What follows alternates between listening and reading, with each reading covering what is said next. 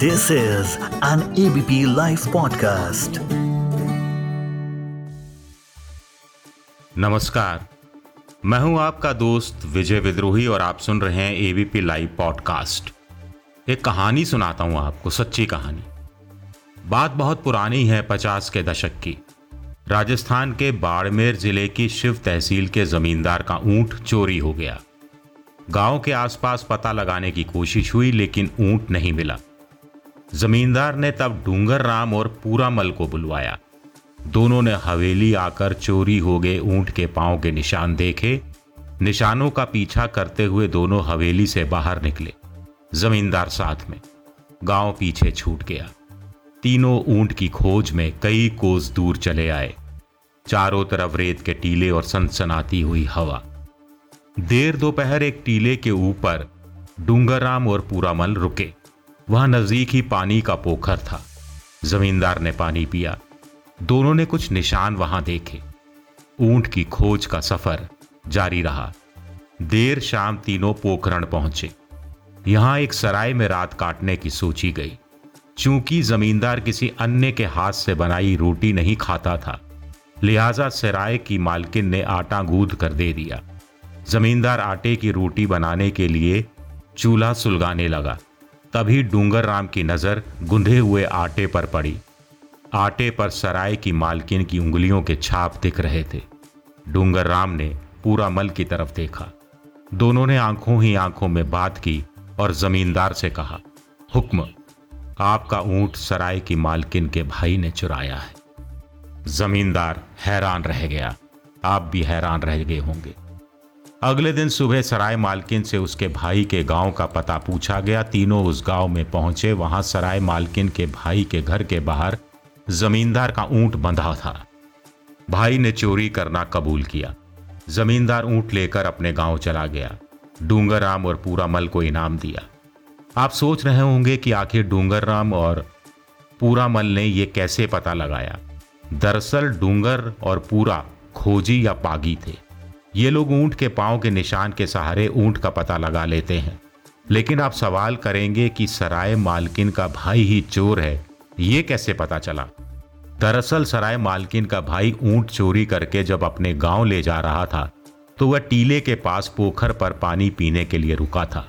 तब ऊँट से उतरते समय उसका संतुलन बिगड़ गया था और उसने हथेली रेत पर रखी थी सहारे के लिए। डूंगर राम और पूरा राम के दिमाग में हथेली की छाप भी दर्ज हो गई थी। रात को पोखरण में जब सराय मालकिन गुंधा आटा लेकर आई तो उस पर उंगलियों की छाप दोनों ने देखी। ये छाप उसके भाई की उंगलियों की छाप से मेल खाती थी। बस फिर क्या था? दोनों ही इस नतीजे पर पहुँचे कि उस महिला का भाई ही ऊँट चोर है। वही निकला भी। ये कहानी बिल्कुल सच है, बस मैंने नाम बदल दिए हैं। मैं करीब 22 साल पहले डूंगराम और पूरा राम के पोते से मिला था। उन्होंने ये किस्सा सुनाया था। पोता भी खोजी या पागी है जो पुलिस के लिए खोजी का काम करता है।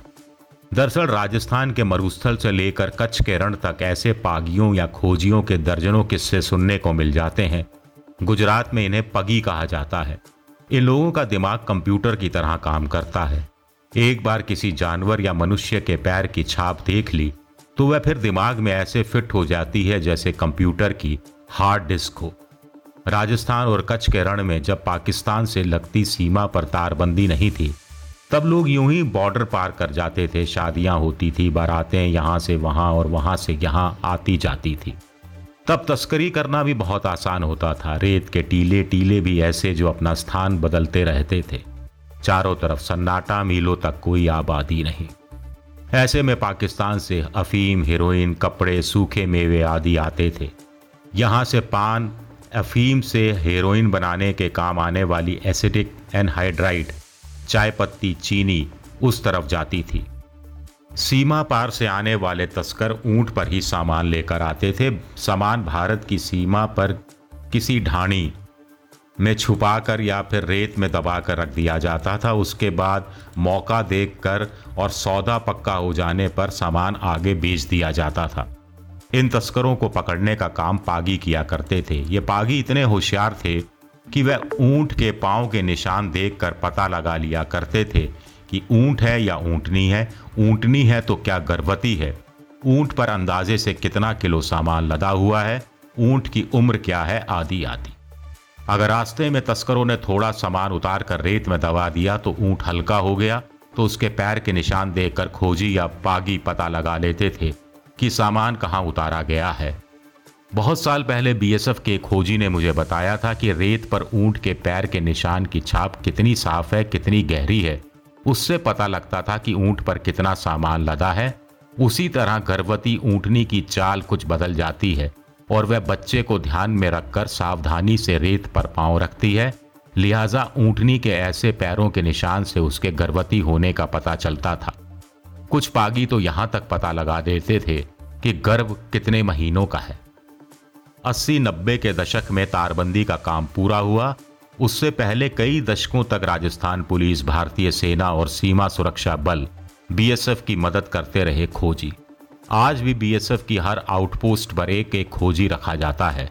सुबह सुबह बॉर्डर पर खुर्रा चेकिंग होती है, यानी तारबंदी से सटी ज़मीन पर जानवरों या आदमियों के पैरों के ताजे निशान देखने का काम किया जाता है। ये काम खोजी या पागी ही करते हैं, इसे खुर्रा चेकिंग कहते हैं। पिछली रात कोई इस तरफ़ से उस तरफ़ गया था या कोई तारबंदी पार कर कर उस तरफ़ से इस तरफ़ आया, इसकी जानकारी खुरा चेकिंग से मिल जाती है। पहले तो गाँव गाँव में खोजी मिल जाया करते थे, लेकिन अब ऐसा नहीं है। नई पीढ़ी का रुझान इस तरफ़ नहीं है। साथ ही पहले बच्चे भेड़ बकरी चराने जाया करते थे तो कभी कभी रेवड़ आपस में मिल जाते थे या कभी कभी भेड़ बकरी बिछड़ जाती थी। ऐसे में बच्चों को बचपन से ही खुर पहचानने का काम सिखाया जाता था। कुछ लोग इस काम में इतने पारंगत हो जाते थे कि वह ऊँट के झुंड में से भी अपने ऊँट के पैर पहचान लेते थे। यही लोग खोजी या पागी कहलाए। ये लोगों ने करोड़ों रुपए का तस्करी का सामान पकड़वाने में मदद की। बदले में जो भी इनाम के रूप में मिला उसे माथे से लगा लिया। कहा जाता है कि तस्करों ने ऐसे पागियों को बहुत लालच दिया, लेकिन देशभक्त पागी कभी भी इस लालच में नहीं आए।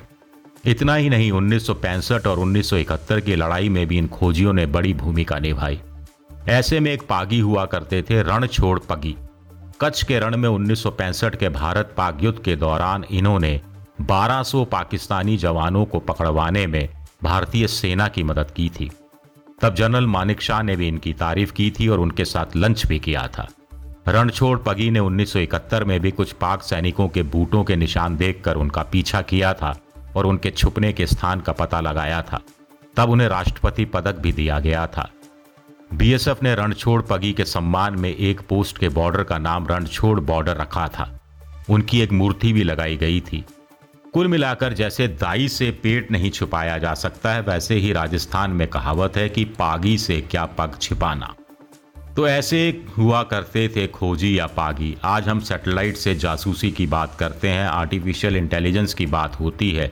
हज़ारों तरह के रिकॉर्डिंग करने के उपकरण हैं, लेकिन खोजी या पागी या पगी का कोई जवाब नहीं। अब तो पैगसस आ गया है। अब सीमा पर तारबंदी हो चुकी है, ऊँट पर पेट्रोलिंग करने वाले बीएसएफ जवान डेजर्ट स्कूटर का सहारा लेते हैं। लेकिन आज भी रोज सुबह खुर्रा चेकिंग होती है तो खोजी याद आ ही जाते हैं।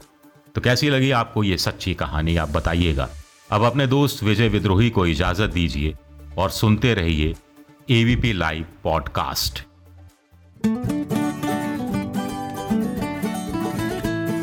this is an ABP live podcast